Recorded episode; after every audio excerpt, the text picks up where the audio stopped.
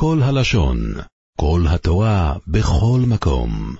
אנחנו מתחילים בסייעתא דשמיא את השיעור של יום חמישי, פרשת אחרי מות קדושים תשפ"ג. אז אה, יש לנו היום שתי פרשות כמובן, והשיעור יהיה יחסית קצר כי אני מרגיש לא טוב. באתי עם כדורים להוריד את החום. אז ככה, יש לנו אחרי מות שני בני אהרון בקרובתם לפני השם וימותו. מה? אה, שכחתי להגיד. בסייעתא דשמיא, משבוע הבא, בשמונה וחצי יש פה תפילת ערבית. לא, לא. זה עכשיו זה כמו שבוע. שבוע עובד בשמונה וחמישה. אה, זה זה הם ישקיעו כל שבוע חמש דקות עד לפני השמונה וחצי. טוב. אז משבוע הבא, בעז- בעזרת השם, בלי קשר לערבית, משבוע הבא, בעזרת השם, אנחנו מתחילים בסייעתא דשמיא, שיעור על ספר תהילים, שעה רבע לתשע. ואחר כך השיעור אה, של פרשת שבוע. כן. כבר ממילא באים, אז אפשר לעשות גם את זה. מה שאני מבקש זה שלכל אחד יהיה ספר תהילים עם רש"י. גם בכל הלשון, למה לא?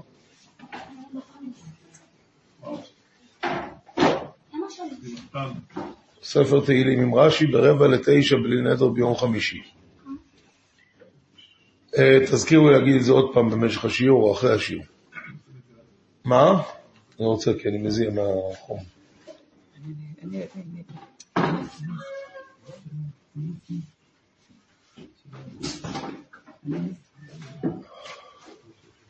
טוב, אנחנו מתחילים. אחרי מות שני בני אהרון, אז כתוב שמיתת צדיקים מכפרת. כולנו יודעים את זה, ועכשיו השאלה היא, האם המיתת צדיקים מכפרת גם למי שלא מאמין בצדיקים?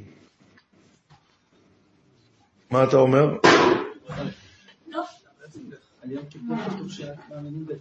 על יום כיפור כתוב השאלה אם גם על צדיקים זה ככה.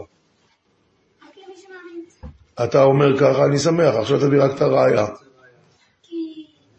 כי... למה שהרב יחפור על זה? זה סברות, אני אגיד לך בדיוק הפוך סברה. צריך ראיות. ובכן, בעמוד שמונה שלח הרב בן ציון סנה מארצות הברית במשך חוכמה לפרשתנו, הוא אומר, כיוון שמיתת צדיקים מכפרת כמו יום הכיפורים, ויש היקש מזה, והואיל ויום הכיפורים לא מכפר למי שלא מאמין ביום הכיפורים, אז אותו הדבר, מיתת צדיקים לא מכפרת למי שלא מאמין. תראו את זה בפנים בעמוד שמונה. במשך חוכמה כותב חידוש גדול, מכיוון שמקישים כפרת מיתת צדיקים מכפר, מכפרת יום הכיפורים, אם כן מיתת צדיקים מכפרת בתנאי שהוא כמו יום הכיפורים. מתי יום הכיפורים מכפר? דווקא כשקראו מקרא קודש. הוא מבין במעלת היום, אבל באדם שמבעט ביום הכיפורים, שמבזהו ואינו מחשיבו בליבו, רק הוא אצלו, כמו כל שאר הימים, אינו מכפר. כמו כן בצדיק, אם מחשיבו ומרוממו ומבין מעלתו, אז מיתתו מכפרת. אבל אם מבעט בליבו את הצדיק, וחושב עליו כמו על שאר בני אדם, אז אינו מכפר עליו. לא. כן. אם בשבילך הוא לא צדיק. האמת היא, כתוב בגמרא שמי ש... מי ש... איך כתוב שם? מי שמבזה תלמידי חכמים, אין כפרה ל... אין, אין רפואה למכתו, אין רפואה למכתו, זה גמרא במסכת שבת. אז, אז זה מי שמבזה תלמידי חכמים. כאן הוא מחדש יותר מזה, שאפילו אם בשבילו זה לא נקרא בן אדם צדיק בכלל. וגם עם כל הצדיקים כן. וכל הצדיקים הוא כן מאמין שהם, אבל בוא, כן, לכאורה זה חידוש גדול. אנחנו עוברים לפרשת, אה לא, לא, רגע, כן. ב... איך זה עובד? לא יודע. לא יודע. מה שכתוב בנביא בישעיהו, כתוב, הצדיק אבד ואין איש שם על לב. ואנשי חסד נאספים באין מבין, כי מפני הרעה נאסף הצדיק. שם יש שני פירושים ברש"י. פירוש אחד, שמפני הרעה נאסף הצדיק, שהייתה צריכה לבוא רעה גדולה, והקדוש ברוך הוא לוקח את הצדיק במקום זה. מעין זה אמר החפץ חיים לבת שלו, שנפטר חתנו רב צבי לוינסון. הוא נפטר צעיר, והבת הייתה שבורה. אז החפץ חיים אמר לה, מה את רוצה, שבמקום זה היה לוקח שליש עולם? שליש עולם? אז זאת אומרת, מצד צדיקים מכפרת, וזה הנביא אומר. במקום? זאת אומרת שיש לנו כפרה, השם מוחק. מה זה כפרה? למחוק. למה המזרקות נקראות, המזרקי דם, נקראים, לא, זה נקרא מזרק וזה נקרא גם,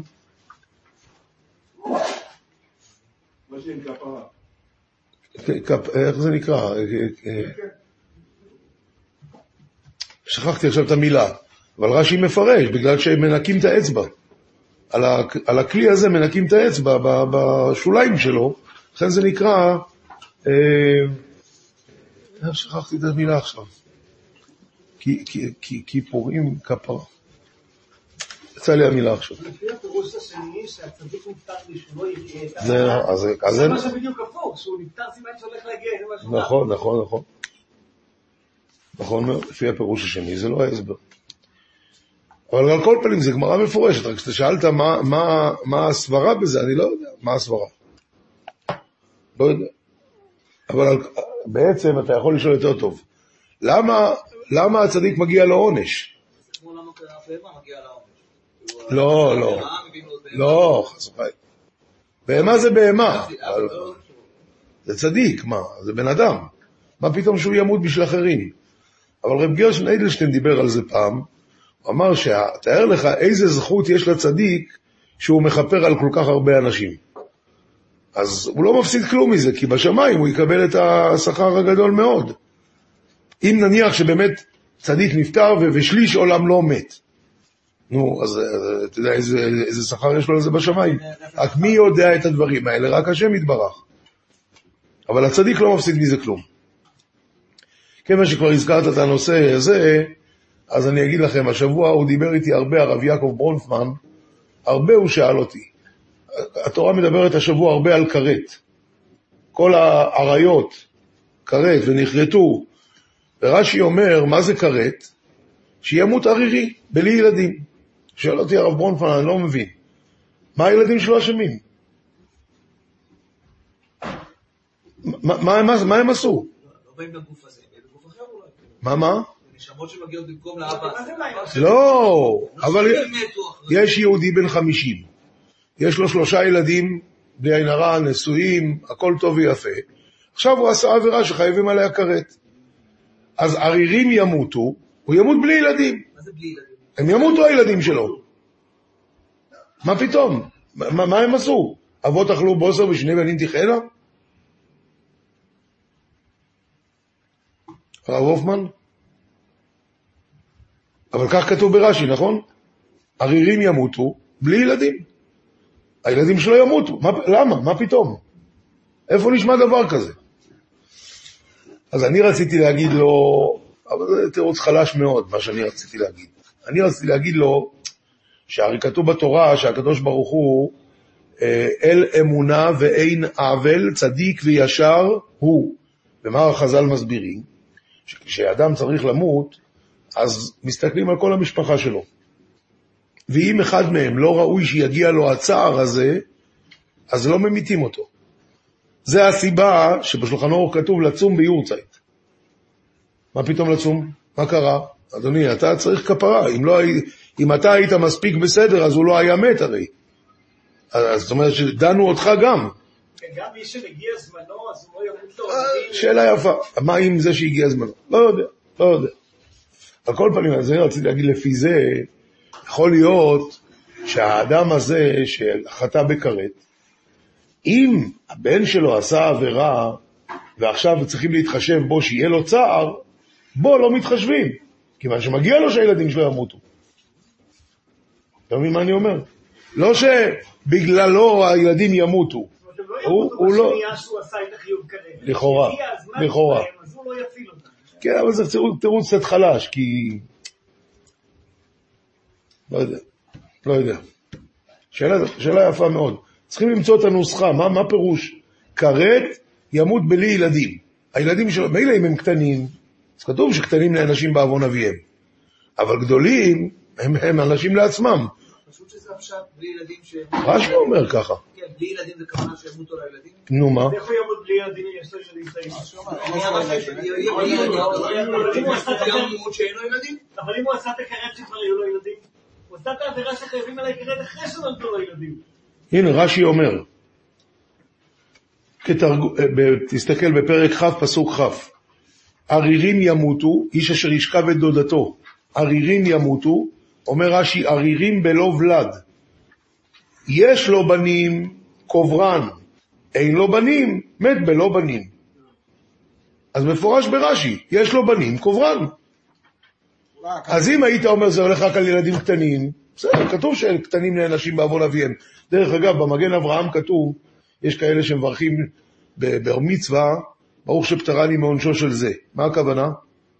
הכוונה שעד עכשיו הוא היה יכול למות בעוונותיי. ועכשיו, ואז אם הוא היה מת בעוונותיי, היו תובעים אותי על רצח. עכשיו גמרנו, הוא אדם לעצמו, אז ברוך שפטרני מעונשו של זה. אבל אם אתה אומר שכרת יכול להמיץ את הילדים שלו, אז גם עכשיו יכולים למות בגללך. אתה יודע.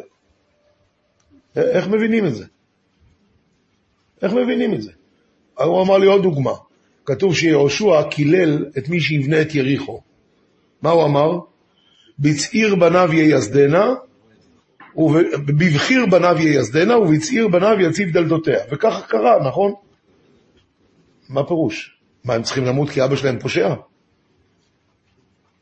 אבא שלהם פושע, הוא לעצמו, הם לעצמם, מה זה? מה שייך? בנים לא יומתו על אבות. צריכים למצוא את הנוסחה, מה, מה, איך זה עובד העסק הזה, מה פירוש? מה שאני הצעתי זה, זה מעניין, אבל זה, זה חלש מדי. כי, אז את אומרת שזה לא... רש"י אומר, יש לו בנים קוברן. קוברן זה משמע שזה משהו אקטיבי מאוד. מה אתה אומר? אולי יאריכו לו ימים את האבא, אין יותר גרוע משכון האבא. אה, אתה אומר שיאריכו לו ימים שיחיה עד 200 שנה, כל הילדים שלו ימותו בחייו. לא חייב להאמין, מאה שנים. אבל. 100 שנים, אתה אומר. הילדים שלו מתים בגיל 70, 80, כמה ש... מי שבמאה ה-20 והילדים שלו מתו בגיל אין 100, דבר אני לא יודע אם זה כזה אין- צער אין גדול. יותר גרוע מאף אחד. טוב, מוריי ורבותיי. סליחה?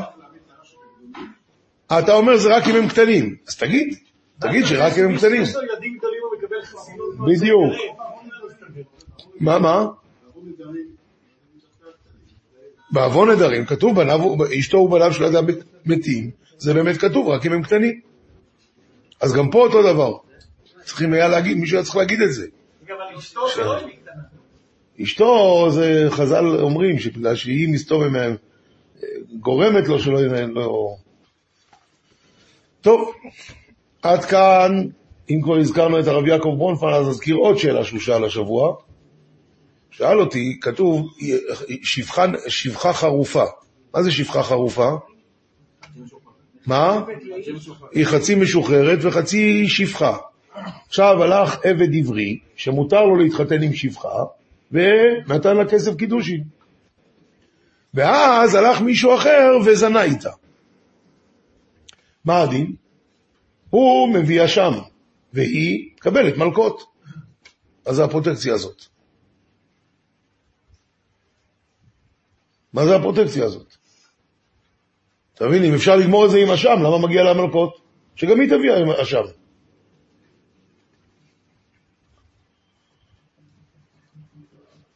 מה זה השקט הזה?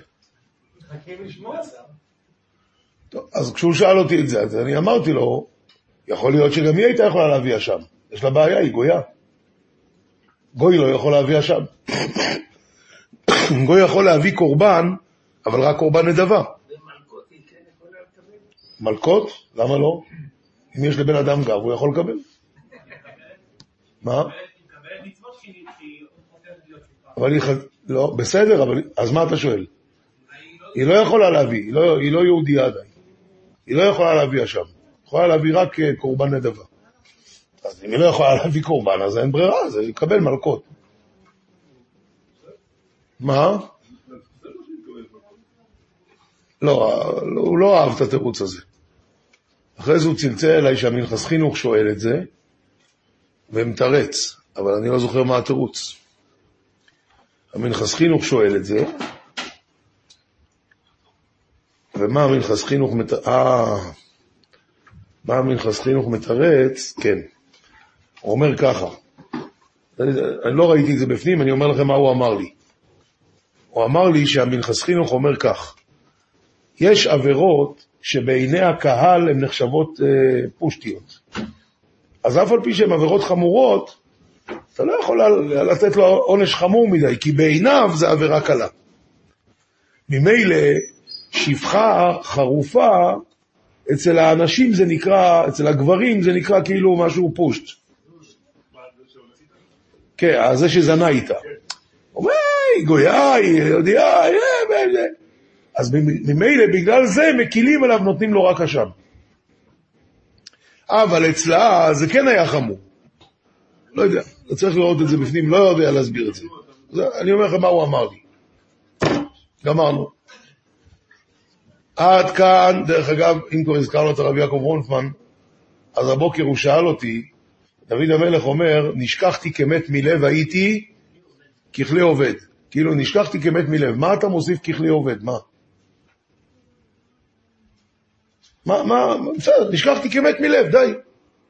לא, הייתי ככלי עובד. מה, מה הוספת?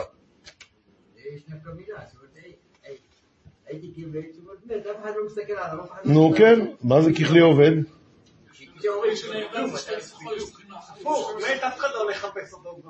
לא, בעיני אנשים לא, אז במפרשים כתוב שבשניהם זה 12 חודש.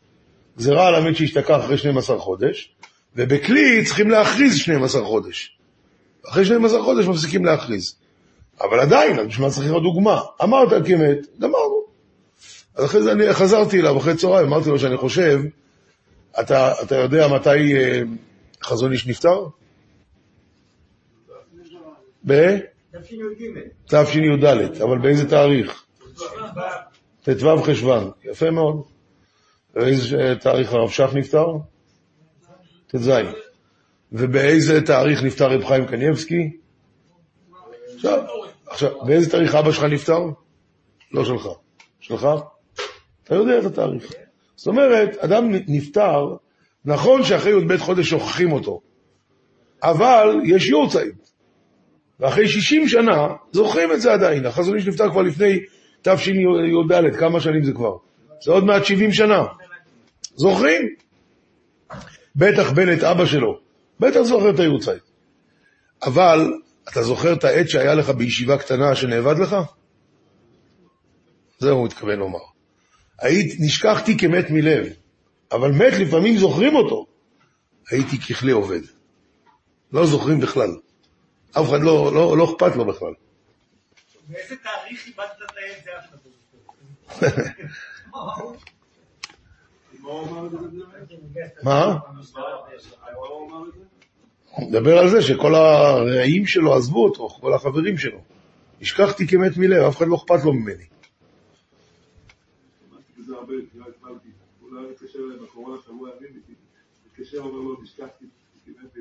ככה אתה הרגשת? טוב. עכשיו ככה, בעמוד 18, לא יודע מי שלח את זה לפי הכתב, לא יודע מי זה. זה לא מהשנה, זה משנה שעברה, או לפחות משנה שעברה. מישהו שלח את זה, שכתוב, וכן יעשה לאוהל מועד השוכן איתם בתוך טומאותם, אז רש"י מפרש שאף על פי שהם טמאים, אבל השכינה שורה ביניהם. ככה הקדוש ברוך הוא אומר, השוכן איתם בתוך טומאותם. אז הוא מספר סיפור יפה. אמ, היה אחד נכנס למספרה, והוא אומר לספר, אני לא מאמין בכלום. לא, אני לא מאמין. אמר לו הספר, מה, איך אתה לא יכול, איך אתה, מה, מה פירוש, אתה לא... אה, איך יכול להיות, אם יש קדוש ברוך הוא, איך הוא עושה כל כך הרבה רע לאנשים? לא יכול להיות. לא מאמין. טוב. יצא מהמספרה, מול המספרה, לרחוב, שכב איזה הומלס. אתה יודע, בגדים מרופטים, ושיער מגעיל כזה, דבוק, וזה, ארוך. אז ניגש אליו הספר, אומר לו, לזה שיצא עכשיו המספר, אומר לו, אתה רואה? אין ספרים בעולם. אומר לו, מה פירוש? בטח שיש, עכשיו הסתפרתי אצלך. הוא אומר לו, אם יש ספרים, איך הבן אדם הזה נראה ככה? מה התשובה? הוא לא נכנס לספר. מה, הקדוש ברוך הוא נמצא בעולם, צריך לגשת אליו. השוכן איתם בתוך תומותיו, אפילו בתוך תומותיו, אבל תיגש אליו, דבר איתו. טוב, עכשיו נעבור לפרשת קדושים, כמה דברים. דבר ראשון, כתוב איש אמו ואביו תיראו, רש"י אומר, אין לי אלא איש, אישה מניין, פרק י"ט פסוק ג' אין לי אלא איש, אישה מניין.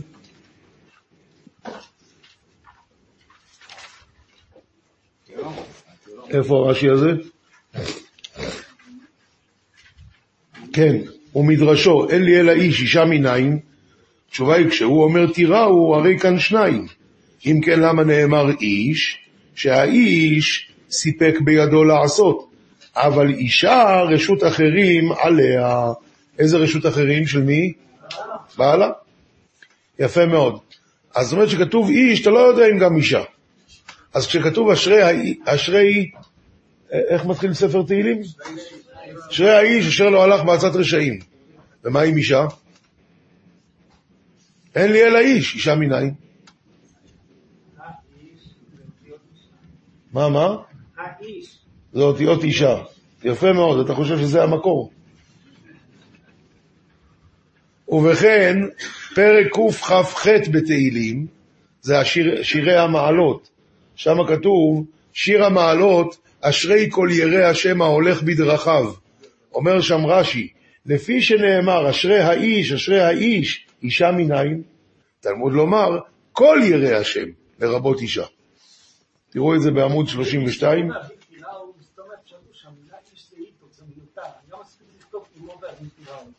בתורה אנחנו דורשים, חז"ל דרשו איתורים, זו מילה שנראית מיותרת.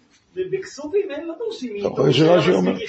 אשר לא, אשרי אשר לא הלך בצד השני. בטח שכן, בטח שדורשים. בטח שדורשים. לא נכון מה שאתה אומר. דורשים. אבל תראה בעמוד 32, יש לך את ה... הבאתי את הרש"י הזה. לפי שכתוב אשרי האיש, אשרי האיש, לכך נאמר כאן כל לרבות אישה. אנחנו עוברים לפרק י"ט פסוק ט'. כתוב כאן, ובקוצריכם את קציר ארצכם. מה זה קוצריכם? זה רבים או יחיד? רבים. ואז ממשיכה התורה, לא תכלה פאת צדך בקוצריך. זה יחיד. ובקוצריכם זה הפועלים? יש להם איזה עבירה? אז בעמוד 38 הוא מביא כאן תירוץ בשם, בשם, כתוב כאן מישהו? לא יודע מי. לא יודע. אז הוא, לא משנה, אבל התירוץ הוא טוב. יש כאן ככה, הדין הוא שבעל הבית חייב להשאיר את הפאה בסוף השדה. והוא לא יכול להשאיר איפה שבא לו. לכאורה התורה אמרה להשאיר פאה שאני לא קוצר, בסדר, אני אשאיר את זה איפה שבא לי. לא, אתה חייב להשאיר דווקא בסוף השדה. וארבעה טעמים אמרה הגמרא על זה, ואחד מהם, מפני ביטול עניים. כלומר, אם העני לא יודע איפה אתה תשאיר את הפאה, הוא יעמוד פה כל היום לחכות, אולי עכשיו, אולי עכשיו, אולי עכשיו. אז אתה מבטל אותו. סליחה, הוא עובד בהייטק? מה אני מבטל אותו? ממה? אה, התשובה היא הרי כשקוצרים, כולם קוצרים באותו זמן. אז אם הוא יעמוד פה כל היום בשדה, הוא מפסיד בשדה אחר. לכן אמרה התורה, ובקוצריכם את קציר ארצכם. הרי כולכם קוצרים ביחד. אז ממילא לא תכלה אתה את הפאת צדך, תשאיר... מה? לא, הם יודעים מראש, ייקח לך שלושה ימים לקצור את השדה, בסוף יהיה. הוא יודע, שדה גדול. ודאי, הוא יודע כמה זמן לוקח לקצור את השדה הזה. פשוט. עכשיו רבותיי, רציתי לשאול, הרב יעקב, אתה יודע שדוד המלך לא רצה להיות מלך ישראל? הוא העדיף להיות מלך פלישתים? יודע את זה או לא? לא. לי זה נודע אתמול פעם ראשונה. אה, היית בשיעור. פלאי פלאים לא יאומן כי יסופר, אבל על מה זה הולך? תראו. התורה אומרת, וכרמך לא תעולל ופרת כרמך, פסוק י', וכרמך לא תעולל ופרת כרמך לא תלקט, לעני ולגר תעזוב אותם, אני השם אלוקיכם. אומר רש"י, אני השם אלוקיכם, דיין לי פרה, ואיני גובה מכם אלא נפשות. שלא תחשוב שאם אתה לא נותן מתנות עניים, אני אסתדר איתך על כסף. אולי עם ריבית והצמדה? לא. נפשות אני אגבה ממך. למה?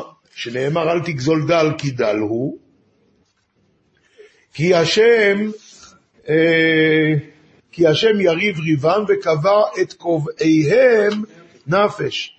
אז רואים מפה שלקחת כסף מיהודי, זה השם ישמור עונש חמור מאוד. חמור מאוד. ובאמת, מצאנו אותו דבר ברש"י בתחילת ספר דברים. תסתכלו בעמוד 39. הבאתי את הרש"י הזה בספר דברים. אומר רש"י, לא אוכל לבדי שאת אתכם. אפשר שלא היה משה יכול לדון את ישראל? אדם שהוציאה ממצרים, קרא להם את הים, הוריד את המן, הגיז להם את הסלב, לא היה יכול לדונם? אלא כך אמר להם, השם אלוקיכם הרבה אתכם, הגדיל והרים אתכם על דייניכם, נטל את העונש מכם ונתנו על הדיינים. וכן אמר שלמה, כי מי יוכל לשפוט את עמך הכבד הזה? אפשר מי שכתוב בו ויחכה מכל האדם, אומר מי יוכל לשפוט? אלא כך אמר שלמה, אין דייני אומה זו כדייני שאר האומות, שאם דן והורג ומכה וחונק ומטעה את דינו וגוזל, אין בכך כלום. אני, כיוון שאני מלך ישראל, אם חייבתי ממון שלא כדין, נפשות אני נתבע, שנאמר וקבע את קובעיהם נפש. כל אותו פסוק. בא דוד המלך, אומר ריבונו שלום, תעשה לי טובה. לא רוצה להיות מלך ישראל, זה נורא מסוכן. תעשה לי טובה, תן לי להיות מלך פלישתים. פעמיים זה כתוב. אתם יודעים שיש פרק בתהילים שחוזר על עצמו בשמואל. יותר נכון, בשמואל שחוזר על עצמו בתהילים. זה קראנו עכשיו בהפטרה בפסח. בשמואל זה שמואל ב' פרק כ"ב, בתהילים זה פרק י"ח, ובשניהם בפסוק מ"ד אומר דוד את אותם מילים. תראו בעמוד 39. הפסוק בתהילים זה תפלטני מריבי עם, תשימני לראש גויים, עם לא ידעתי יעבדוני. אומר רש"י, תפלטני מריבי עם שלא אענש בדין ישראל להטות משפט, ולא לשעבד בישראל יותר מן הרשות. תשימני לראש גויים שאין עונש בהם. עכשיו, אותו הפסוק חוזר בשמואל ב', פרק כ"ב, פסוק מ"ד, תשימני, ותפלטני מריבי עם, תשימני לראש גויים, עם לא ידעתי יעבדוני. אומר רש"י, הוא מדרש אגדה, אמר דוד, ריבונו של עולם, הצילני מדינו של ישראל, שאם עטהו או ארדה את ישראל בעבודתו, אני נענש. אלא לראש הפלישתים תשימני, והם יעבדוני, עליהם לא אענש. דיבורים דיבורים, אה? מה זה נקרא לקחת פרוטה מיהודי שלא כדין? מה? לא, לא עונש מוות, לא כזה... אבל כאן זה דברים חמורים מאוד. אדם לוקח פרוטה מיהודי, נורא ואיום. אז סיפרתי אתמול בדרשה שחכם יהודה, חכם אה, בן ציון, אבא שאול, זכר צדיק לברכה, אז הלך פעם לקנות מצות. וזה נמצא הסיפור הזה בעמוד הבא, בעמוד 40. הוא הלך פעם לקנות מצות, ואז שאל את המוכר כמה זה עולה, וביקש, מ... וביקש מיהודי שעמד שם, תלווה לי את הכסף. ההוא הוא שמח להלוות לו. לקח את הכסף של ההלוואה, שילם על המצות, קיבל את המצות, ואז הוא אמר ליהודי הזה, הנה הכסף, בבקשה, ככה. אמר לו, חשבתי שלרב אין כסף. למה הרב צריך הלוואה? אמר אני מפחד שהכסף שלי לא כסף כשר. ומצות צריך שיהיה שלך. אז לקחתי ממך, אתה, אתה יהודי ירא שמיים, אצלך זה כסף כשר. שלו. אין בעיה. לא להחזיר חוב אפשר, לא לקנות מצות. עכשיו, מה פירוש כסף לא כשר אצל חכם יהודה, חכם אה, בן ציון? מה, מה שייך בכלל?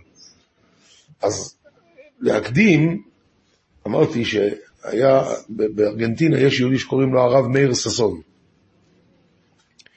הרב מאיר ששון סיפר לי, הוא תלמיד של חכם בן ציון. אז הוא סיפר לי שיום אחד הגיע לארגנטינה שליח של בית כנסת מוסיוף, ולגייס כסף בשביל בית הכנסת.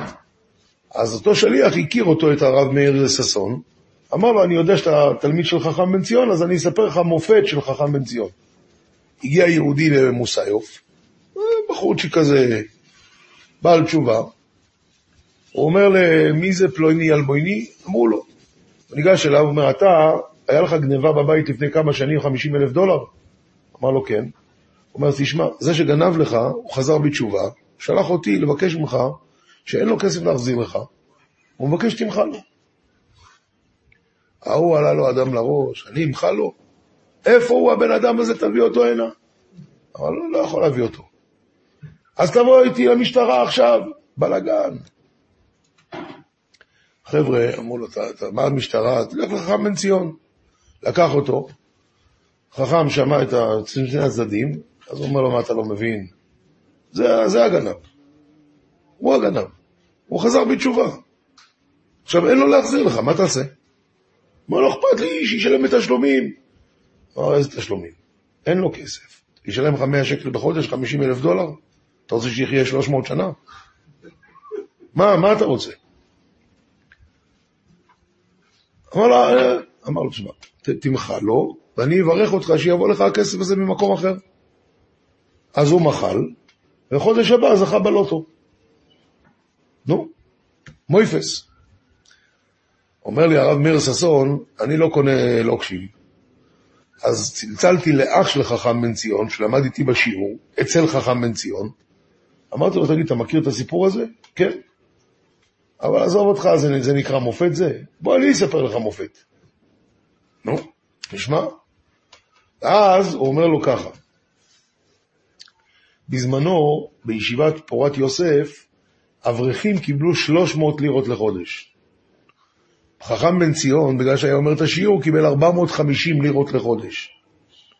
יום אחד בא אברך, אומר לחכם בן ציון, מצאתי 300 לירות על הרצפה, מה הדין? אומר לו החכם, הרי אלו שלו, אבל אני אתן לך עצה. תשים פתק על הלוח מודעות שמצאת כסף. אם מישהו יבוא ויבקש 300, תדע שזה שלו. ההוא עשה פתק, ובאמת בא אברך אחד ולקח את הכסף. למחרת בא חכם בן ציון לאברך הזה, שמצא את הכסף והחזיר, אמר לו, הנה לך 300 לירות. אמר לו, על מה? אומר, אני הפסדתי לך 300 לירות. אתה שאלת אותי מה הדין. הדין הוא שזה שלך. ואני אחרי זה, בלי שביקשת, נתתי לך עצה שאינה הוגנת, תשים פתק. אז הפסדתי לך 300 לירות. הנה לך בקשה. אמר, אתה רוצה מופת? זה מופת. הוא הרוויח אז 450 לירות לחודש. זה מופת. הוא יש לו כסף לא, לא כשר? אז הוא אמר שבגלל שהוא מקבל כסף מהישיבה, והוא אומר את השיעור. אבל לפעמים הוא סנדק או מוהל, ויוצא שהוא מאחר לשיעור. לא יודע אם מותר לי לקחת את הכסף. אז ממילא הוא מפחד שהכסף לא כשר. כאין זה, הגיע פעם הרב שך, שהיה כבר בן 90 ולא יודע כמה, אולי 100, הגיע לרב אלישיב, וביקש שכולם יצאו, רוצה לדבר עם הרב אלישיב בארבע עיניים, והרב יצחק זילברשטיין היה שם, אומר, לא יכולתי להתאפק, הקשבתי. הרב שך שאל את הרב אלישיב, איך מותר לו לגור בישיבה ולקבל משכורת, הוא הרי כבר לא אומר שיעור. זה, לא בסדר. הוא גר בישיבה, בדירה של הישיבה. כן, אבל הוא לא אומר שיעור. אה? אז, אז, אז מה- הרב אלישיב ענה? הוא לא אמר לו כמו שאתם, לא, לא. אמר לו שני דברים. א', גם אם אתה לא אומר שיעור, יש תועלת לבחורים לראות יהודי כמוך, זקן ויושב בישיבה, אז יש תועלת לישיבה מזה. חוץ מזה, אתה יודע כמה כסף הישיבה עושה עליך? זאת אומרת, אתה מפורסם, אתה מפורסם, ומסתובב, זה מכניס כסף. אז זה על כל פנים העניין הזה של הנקיות בממון, שדוד המלך אומר, אני לא רוצה להיות מלך ישראל פן... שאלה אנחנו לומדים אפילו לא חשב על זה שעושים עליו כסף בגלל שהוא... מסתובב גם זה לא היה המילים של הרב אלישיב, מה שאני אמרתי עכשיו. סתם אמר את זה יותר בעדינות. טוב, עכשיו פרק י"ט פסוק י"ב, כתוב בתורה, ולא תישבעו בשמי לשקר, אז מתחיל בפסוק י"א, לא תגנובו ולא תכחשו ולא תשקרו איש בעמיתו, פסוק י"ב, ולא תישבעו בשמי לשקר, וחיללת את שם אלוקיך, אני השם. הרש"י אומר, למה לא תגנובו ולא תכחשו ולא תשקרו ולא תישבעו? אומר, זה אחד גורר את השני. אדם גנב, שואלים אותו, אתה גנבת? אז הוא מכחש, הוא אומר, לא. אז אומרים לו, אז איפה היית אתמול ב-12 בלילה? ואז הוא ממציא סיפור, והוא משקר. אז אומרים לו, תישבע, והוא גם נשבע לשקר. לכן כתוב, לא, לא תגנובו, ולא תכחשו, ולא תשקרו, ולא תישבעו בשביל השקר. אז זה הזכיר לי שיש רש"י כזה בספר שיר השירים. שני שדייך כשני עופרים תאומי צבייה, הרועים בשושנים. זה פרק ד', פסוק ה' בשיר השירים. רש"י אומר, שני שדייך כשני עופרים, זה הולך על לוחות הברית. יש מאחוריי לוחות הברית? שאני מסתיר אותם אולי. אין? אז לוחות הברית, יש לך ככה. אנוכי השם אלוקיך, מתחת לזה, לא יהיה לך אלוהים אחרים על פניי, לא תישא את שם השם אלוקיך לשווא, זכור את יום השבת לקדשו, וכבד את אביך ואת אמך. בצד השני, לא תרצח, לא תנף, לא תגנוב, לא תענה ברעך את שקר, ואחרון, לא תחמוד. הם תאומים. אנוכי השם אלוקיך, מול זה מה יש? לא תרצח. למה? אומר רש"י, כי אדם שרוצח ממעט את הדמות של הקדוש ברוך הוא בעולם. לא יהיה לך אלוהים אחרים על פניי, לא תנאף. כי אדם שעובד עבודה זרה הוא כמו אישה שנואפת, הוא בוגד. שלישי, לא תישא שם השם אלוקיך לשווא, מול זה לא תגנוב. למה? כי האדם שגונב בסוף, יישב, בסוף יישבע לשקר. זה כמו הרש"י שלנו. רק בשביל להשלים את העניין, הרביעי מה זה? זכור את יום השבת לקדשו, מה אומר מול זה? לא תענה ברעך את שקר, כי מי שמחלל שבת מעיד עדות שקר בקדוש ברוך הוא, שכאילו לא ברא את העולם. ואחרון, כבד את אביך ואת אמך מול זה, לא תחמוד, כי אם אדם חומד את אשת רעהו, מוליד ממנה ממזר, והילד הזה מכבד את מי שלא צריך, ולא מכבד את מי שכן צריך. כי הוא לא יודע מי אבא שלו. זה הרש"י נמצא, הבאתי אותו בעמוד 45, וזה אה, מתאים לרש"י אצלנו. עכשיו מוריי ורבותיי, כמה, כמה מצוות מאוד מאוד קשות ולא ידועות יש בפרשה שלנו. אחד, לא תקלל חירש. האם מותר לק, לקלל סתם יהודי? התשובה היא, כתוב ברש"י, בספר, בפרשת משפטים, כתוב לא, אלוהים לא תקלל, ונשיא בעמך לא טהור. אלוהים לא תקלל זה הולך על דיין. למה התורה מדגישה את זה? כי האדם שיוצא מהדיין חייב, יש לו הרבה מה להגיד על הדיין הזה. אז ממילא התורה מדגישה אלוהים לא תקלל, דיין לא תקלל. ונשיא בעמך לא טהור, נשיא זה המלך, זה לא הרצוג, זה המלך. אסור לקלל מלך. אבל למה כתוב בעמך? את זה רש"י מביא אצלנו, בעמך לא טהור, שכל יהודי אסור לקלל. אז למה נאמר חירש? שגם אם הוא לא יודע שקיללת אותו, אסור לקלל. אבל כאן מתחילה הבעיה, מה זה נקרא קללה? והאם קללה זה רק אם אתה אומר, השם יתברך יהרוג אותך. או גם בלי. מחלוקת. הרבינו יונה בשערי תשובה, שער ג' אות מ"ו מ"ז, כותב שדווקא אם אתה אומר שם שמיים. רק אז זה נקרא לעבור על הלאו שלא תקלל. אבל בשולחן ערוך פסק, לא ככה. ובשולחן ערוך נפסק שקללה זה אפילו בלי להזכיר שם שמיים. אז הרב אה, יעקב ברונפמן, יש לו ספר על הלכות בין אדם לחברו, גם על המצוות האלה, לא תקלל ועוד ועוד. אז הוא מביא בספר שלו דוגמאות איך בקלות נכשלים בזה. מה? לא שומע. לך לעזאזל. לך לכל הרוחות. אה, יש לך לפעמים, שים לב, בן אדם שיש לו מכונית שמרעישה. עכשיו, כל יום שש בבוקר טראח, כל הבניין רוקד יחד עם המכונית שלו.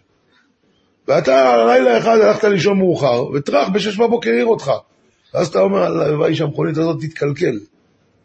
זה קללה, כי אסור לקלל גם את ממונו. לא, לא, זה ממונו. אסור לקלל גם את ממונו של יהודי. וכהנה וכהנה שבקלות יכולים להיכשל. יש איזה שכן שתמיד הוא, כשהוא בא לאספת דיירים, נגמר האספה. למה הוא, אתה יודע, הוא בלאגניסט. עכשיו אתה אומר, יש היום אספה חשובה, הלוואי שהוא לא ירגיש טוב.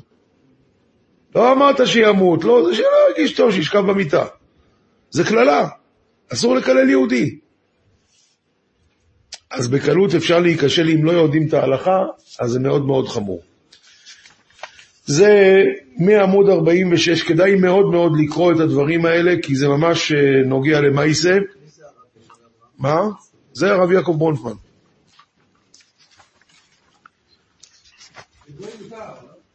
גוי? מי דיבר על גוי? עכשיו אנחנו עוברים לפרק י"ט פסוק ט"ו. לא תעשו עוול במשפט, ואדם שעושה עוול, דיין שעושה עוול במשפט, אז רש"י אומר עליו חמישה דברים, שהוא אבל, מש, משוקץ, שנואי, חרם ותועבה. עכשיו, אבל כתוב בתורה, לא תעשו עוול, אז אם אחד עושה, אז הוא עוול. אבל שאר הדברים לא כתוב בתורה, מה הם? משוקץ, שנואי, חרם ותועבה. ראשי תיבות, מושחת. ראשי תיבות, מושחת. עמוד 54. עכשיו יש לנו פה מצווה מאוד מאוד קשה, שהיא נקראת בצדק תשפוט עמיתך. רבותיי, אחד מהדברים הקשים ביותר. אדם עשה עוולה, ואני במקום לכעוס עליו צריך לחשוב למה הוא עשה את זה, בטח אני לא ראיתי טוב, לא הבנתי טוב, כאילו אני החמור והוא הבן אדם. למה? למה אני צריך ככה? אבל התורה מצווה, בצדק תשפוט עמיתך. זה לא לא ראיתי טוב, זה מה שראיתי, צריכים לפרש אותו. אז זאת אומרת, לא הבנתי טוב, בסדר? ראיתי טוב, לא הבנתי טוב. אולי לא ראיתי טוב, אולי לא שמעתי טוב. אני החמור, בקיצור.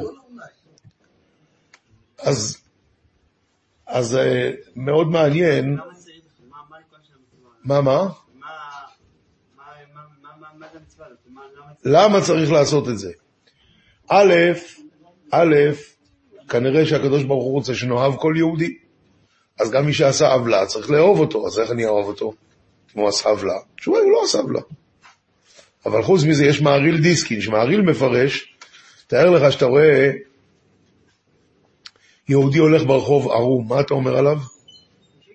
משיגנן. משיגנן. למה? כי אף אחד לא הולך ערום. אתה רואה יהודי מחלל שבת, מה אתה אומר? לא, אתה לא אומר משיגנן.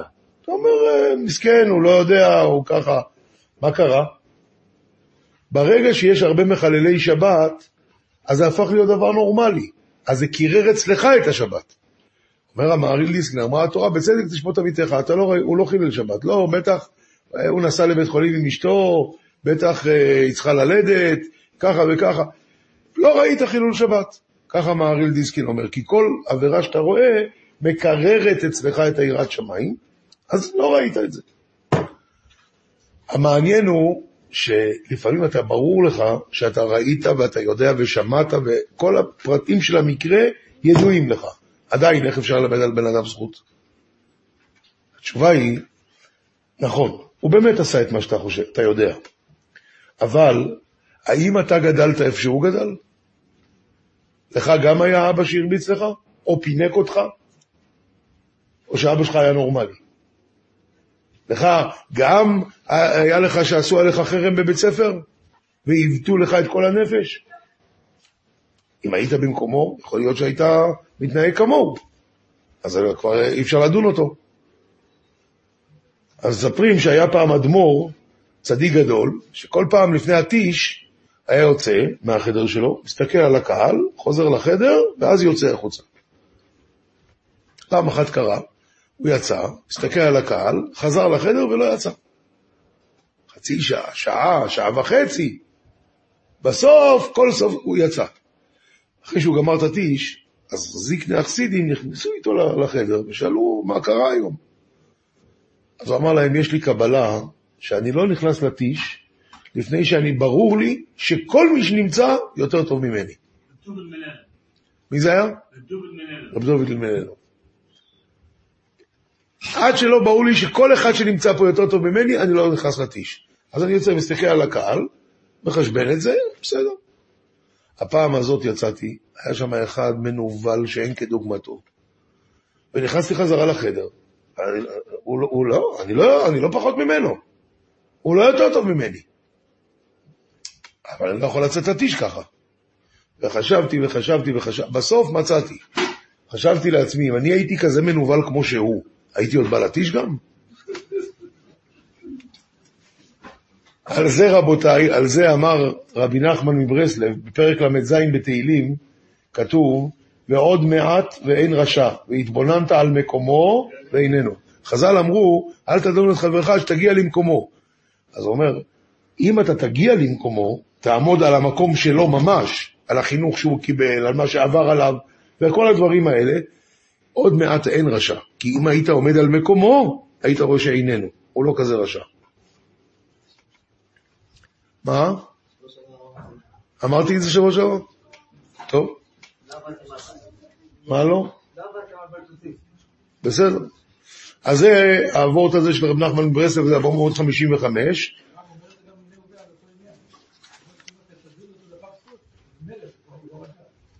יפה.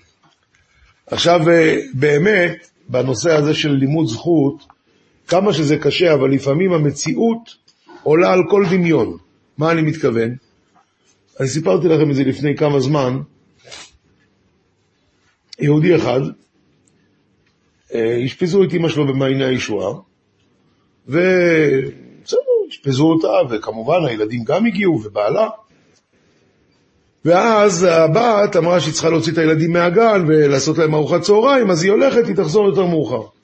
בינתיים, האבא אומר לבן, אתם מכירים מעייני הישועה את הרחוב אה, שרת, רחוב הרב פוברסקי. יש בהמשך, יש מכולת. אומר האבא לבן, עשה לי טובה, תרד למכולת, תקנה לי שם משהו. איך שהוא אומר את זה, נכנסת אחות לחדר, אומרת, אה, כהנים החוצה, כהנים החוצה, יש כאן מישהו שהולך למות. אנחנו לא כהנים.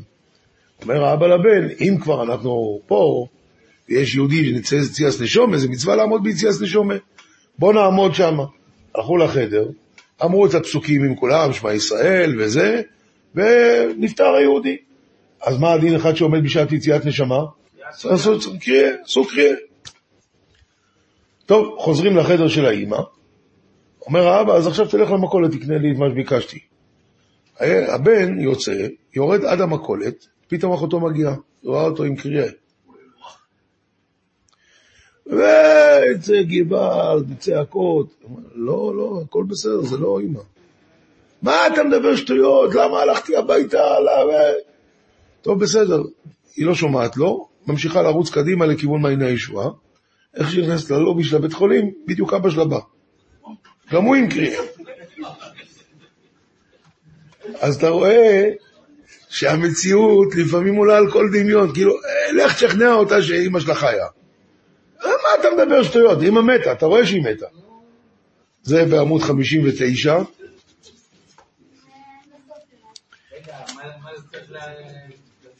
שאתה לפעמים רואה דבר ואתה חושב שאתה מבין מה קרה. אתה לא יודע מה קרה. היה פעם בת שהלכה לספרייה לקחת ספר, וכשהיא חזרה היא פוגשת חברה. אומרת לה החברה שלה, אה, איזה ספר לקחת מהספרייה? מוכנה להגיד לי? הוא אמר, לא בא בחשבון. אמרתי, מה ביקשתי? רק שאלתי איזה ספר. הוא אמר, לא בא בחשבון. זה כבר נהיה כמעט סכסוך. בסוף מתברר שלספר קוראים לא בא בחשבון. זה נמצא בעמוד 61.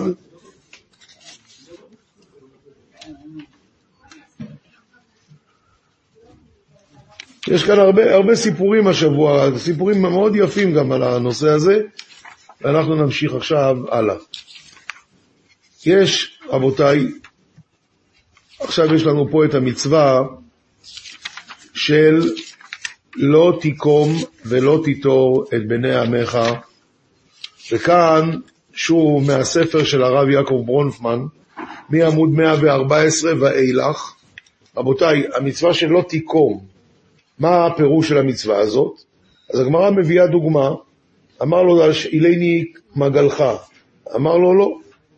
אחרת הוא בא, אומר לו, תשאיל את קרתו. השני, זה שלא רצה להשאיל, מבקש, מה, מבקש מה, מזה שהוא לא השאיל לו, השאילני קרדומך, אז ההוא אומר לו, מה פתאום? אתמול אתה לא השאלת לי, היום אני אשאיל לך? לא. זה נקרא נקמה. מה זה נטירה? כשהוא בא לבקש, אז הוא אומר לו, תראה, אתה אתמול לא השאלת לי, אבל אני לא כזה רשע כמוך, נא, קח. זאת אומרת שהוא נותר לו, נותר זה שומר. הוא שומר לו אה, בלב. עכשיו, תאר לך מציאות.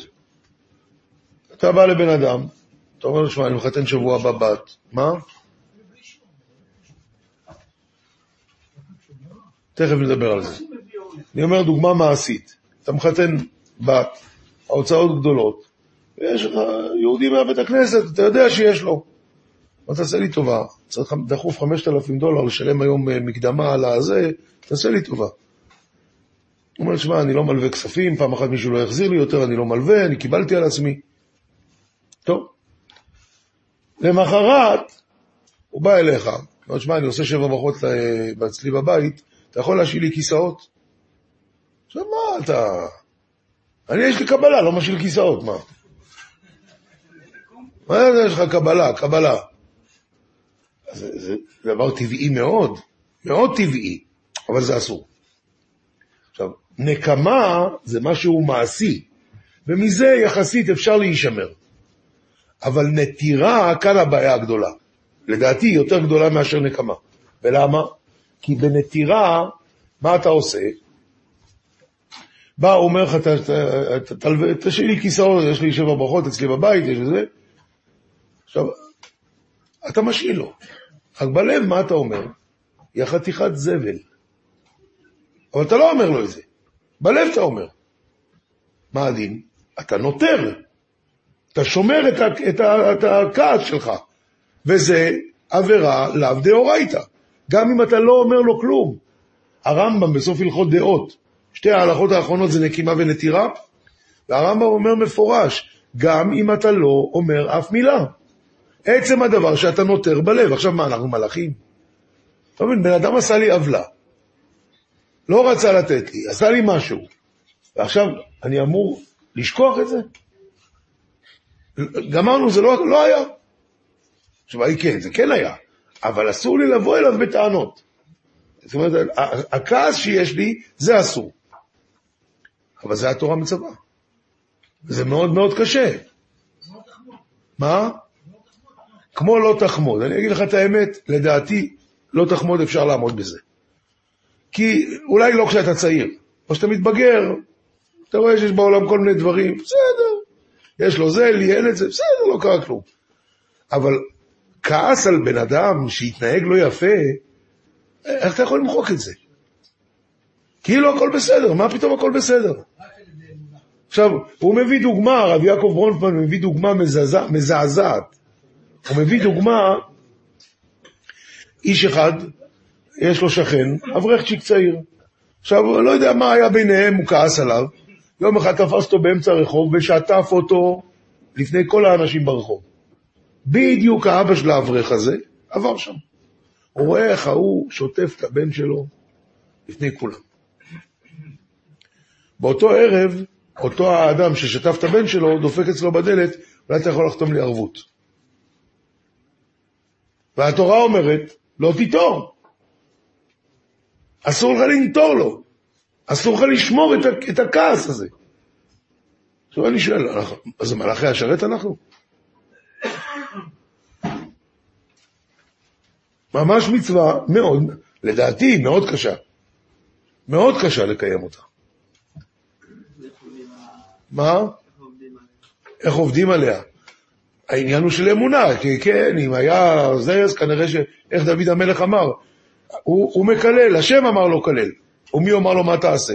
עכשיו, מה, אז אתה מבקש מכל אחד מאיתנו להיות דוד המלך? אין הבדל, זה אותו רעיון. מה, מה? שני לאו. הוא מביא את זה פה בספר, שהמקור של אה, עניין של אה, נטירה, העניין של נטירה הוא באמת מביא שזה קשור לשנאה. כן. אני לא, לא זוכר אם הבאתי את זה פה או שראיתי את זה בספר שלו. הוא מביא שזה באמת המקור אני שלהם. חושב שאני יותר טוב ממנו והוא לא נתן לי ואני נותן לו, תראו, אני לא כמוהו, זה לא חייב להיות. לא, זה לא בעיה. אבל אני מדבר איתך עכשיו על שנאה, נו, בן אדם עשה לך עוולה. אתה יכול להגיד לא היה? זה מאוד קשה. מה, מה? ואהבת.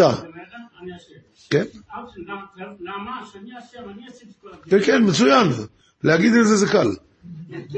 לא, אני מסכים איתך, זה באמת מה שכתוב פה. אבל אה, בפועל, אתה, יכול למחוק את זה? בן אדם עשה לך עוולה, זה מאוד קשה. למה התורה חושבת את זה עם הבקשה של השני? אפילו שלא ביקש ממך. נכון, הנה חינמי. התורה רק הביאה דוגמה, זה גמרא, זה לא תורה. מה, הדוגמה זה גמרא. הגמרא מביאה את הדוגמה הזאת, אבל זה רק דוגמה, זה לא, זה לא כתוב בתורה. תראו, תראו בבקשה, תראו בבקשה בעמוד 120, נקרא כמה מילים מהספר שלו, הוא כותב ככה, האופנים, עמוד 120, האופנים השכיחים ביותר שנכשלים באיסור לא תיקום, הם בקרב ביתו של אדם, בקרב ביתו של אדם. ומי שאין לבבו ער ודרוך להישמר מזה, ודאי ייכשל בזה, לרוב חס וחלילה.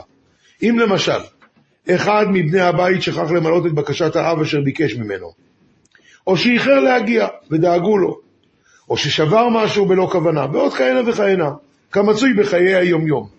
בהרבה מקרים אין על האשם, כי קרא לו בשוגג ובלא שימת לב, ולכל היותר צריך להעיר לו בנחת. אמנם האב כועס על אשר נעשה, ואכפת לו על החפץ שנשבר או על הזמן שחיכה.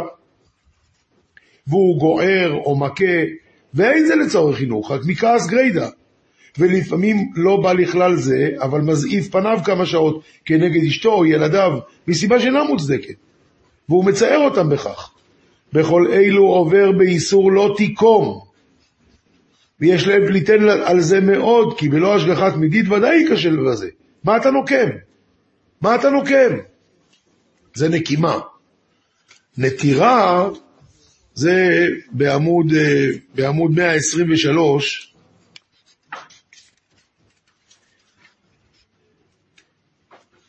ודין זה, אני קורא בקטע הרביעי, ודין זה נעלם מהרבה בני אדם שחושבים שהאיסור הוא דווקא באמירה, אבל מה שרק זוכרים טינה לחברם בלבבם, אין בכך כלום, ונכשלים חס וחלילה באיסור לא תיטור.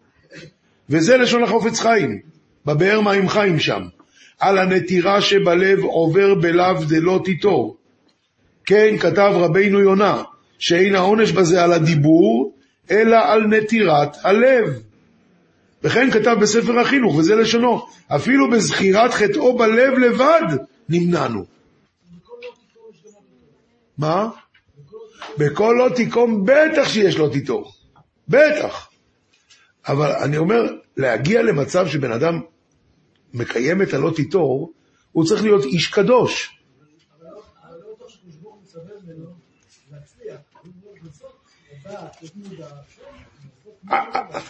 מספרים, ככה מספרים, שאחד היה אצל החזון איש, לא יודע מה היה בדיוק, הוא אמר לחזון איש, אולי הרב אה, מקפיד עליי.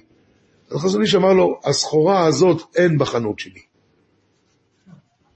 לא יודע מה זה להקפיד, כאילו, לא קיים. בסדר, חזון איש. אבל בן אדם נורמלי,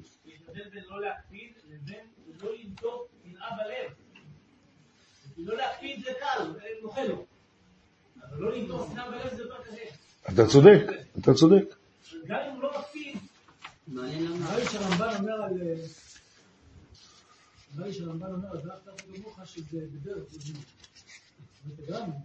לא, לא, לא, הרמב"ן לא אומר בדרך גוזמה. מה שהרמב"ן אומר זה שאין הכוונה ב"ואהבת לרעך כמוך" לאהוב את השני כמו שאתה אוהב את עצמך, לא זה הכוונה.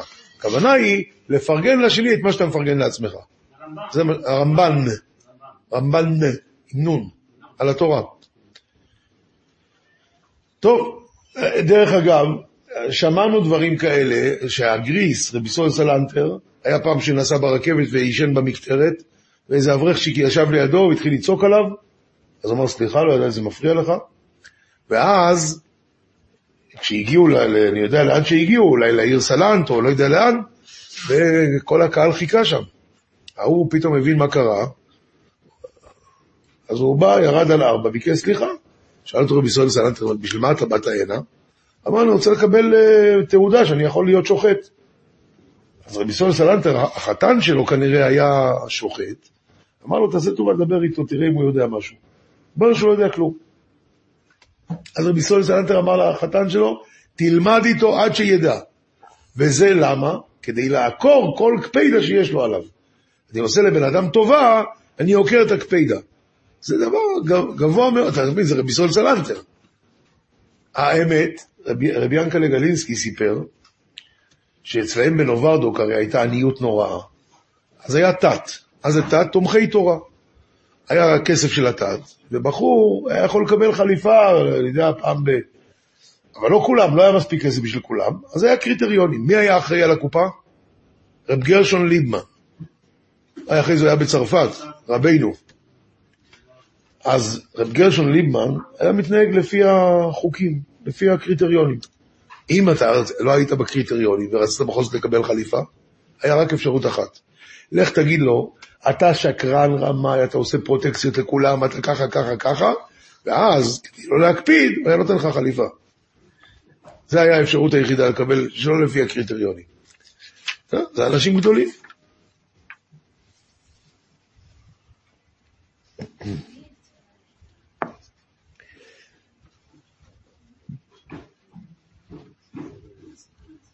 תראו עמוד 126, כאן כתוב מתי כן מותר לנטור.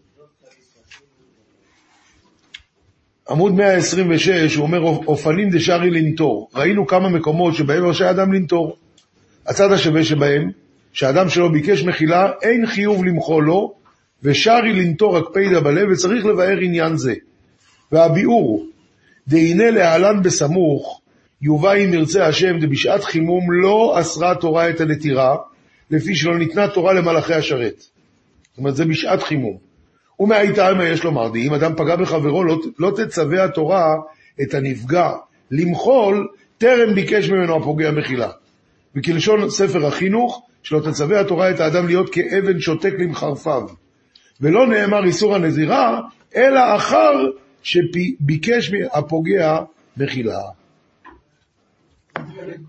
בדוגמה שהרב הביא קודם, אם הוא לא היה בא לאבא של זה שראה שהוא מרביץ ומבקש ממנו לחתום לי ערבות, אלא היה בא לאותו אחד. הוא לא היה חייב לא לחתום לו, מחילה, הוא נכון? לא לא. לא נכון, אף אחד לא מבקש מחילה? לא לא לא לא אתה אומר, אם ככה, הרב סוטון, אתה אומר, שאם ככה יוצא, שבעצם אין את האיסור מתירה. כי כל זמן שהוא לא ביקש ממני מחילה, אז כל הזמן הזה זה נקרא שעת חימום.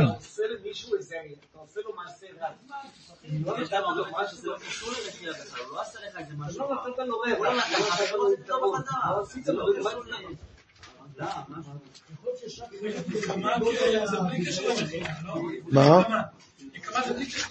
נקמה, נקמה אסור בכל מקרה. נקמה אסור בכל מקרה. רק על הנטירה, זה... יכול להיות שהחימום זה לפי גודל הביזיון, מבקש מחילה, נכון. יכול להיות שזה לפי גוזל הביזיון, ככה זה שעת החימום יותר זמן. יכול להיות. יכול... כל אחד עם החימום שלו, זה לא... טוב, אני מציע מאוד לעבור על הספר הזה, שערי אברהם, על הלכות בין אדם לחברו. רבותיי, עוד, עוד חידוש אחד או שניים ונסיים. א', בעמוד 139,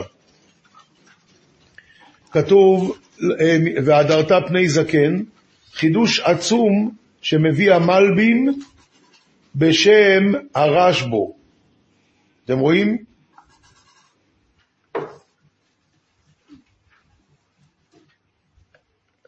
ורשב"ו למד פה דרוש מוסרי, שגם הזקן עצמו מחויב במצווה זו לקיים מפני שיבה שלו, ולהדר פני זקנתו, במעשים נעים ומשובחים, כמו שכתוב, אשרי זקנותינו שכיפרה על, על נערותינו, וכמו שכתוב, עטרת תפארת שיבה, אם בדרך צדקה תימצא. וכמו שנצטוו אחרים לירא מאלוקים, ובל יעצמו עיניהם מלכבדו, כן גם הוא ירא השם היודע תעלומות לב, ולא יטריח על הציבור לקום מפניו בכל עת, כי בזה מפיל ההדר הזקנה ומשפיל כבוד השיבה, ולא ימצא חן ושכל טוב בעיני אלוקים ואדם. חידוש עצום.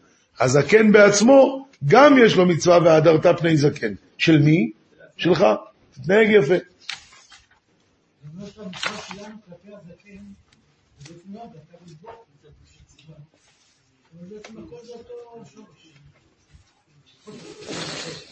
כן. מה? כן, כן. עכשיו רבותיי, דבר אחרון, שיתנהג יפה, יכבד את, ה, את המעמד שלו בתור זקן. מה? מתנהג יפה, הוא כתב לך, מתנהג יפה. דבר אחרון רבותיי, לא תלך רכיל בעמך, גם זה מצווה השבוע בפרשה, ודוד המלך יש לו על זה פרק שלם בתהילים, פרק קכ. בין השאר הוא אומר שם, מה ייתן לך ומה יוסיף לך לשון רמייה. אל מי הוא מדבר? אל הרמאי. ככה גם אני חשבתי, עד שלמדתי רש"י. ורש"י אומר שהוא מדבר אל הלשון בעצמה. הוא מדבר אל הלשון. הוא אומר, שמעי גברת, כבר שמו לך שיניים, כבר שמו לך שפתיים, מה עוד אפשר? מה ייתן לך ומה יוסיף לך, לשון רמיה? מה עוד אפשר להוסיף? איזה עוד שמירה? די. ככה אומר רש"י. לגבי הנטירה, נסיים עם דבר uh, מצחיק. היה פעם uh, שני חברים שרבו, אז ערב יום כיפור באו אנשים, אמרו, נו מספיק, ערב כיפור, שואל, אז אחד ניגש לשני, אמר לו, שיהיה לך שנה טובה, אמר לו, נו, גם לך שיהיה שנה טובה. אומר ראובן נשימן, ואני מאחל לך כל מה שאתה מאחל לי. מה, עוד פעם אתה מתחיל? על זה אמרה התורה, לא תיקום ולא תיטור, שיהיה בשורות טובות ושני... אה, אני מזכיר עוד פעם, בעזרת השם, משבוע הבא, בסייעתא דשמיא, ברבע לתשע יהיה שיעור על תהילים. בתשע וחצי, בלי נדר, יהיה את השיעור הרגיל. אני מאוד מבקש... עולם שלם של תוכן מחכה לך בכל הלשון, 03 617 1111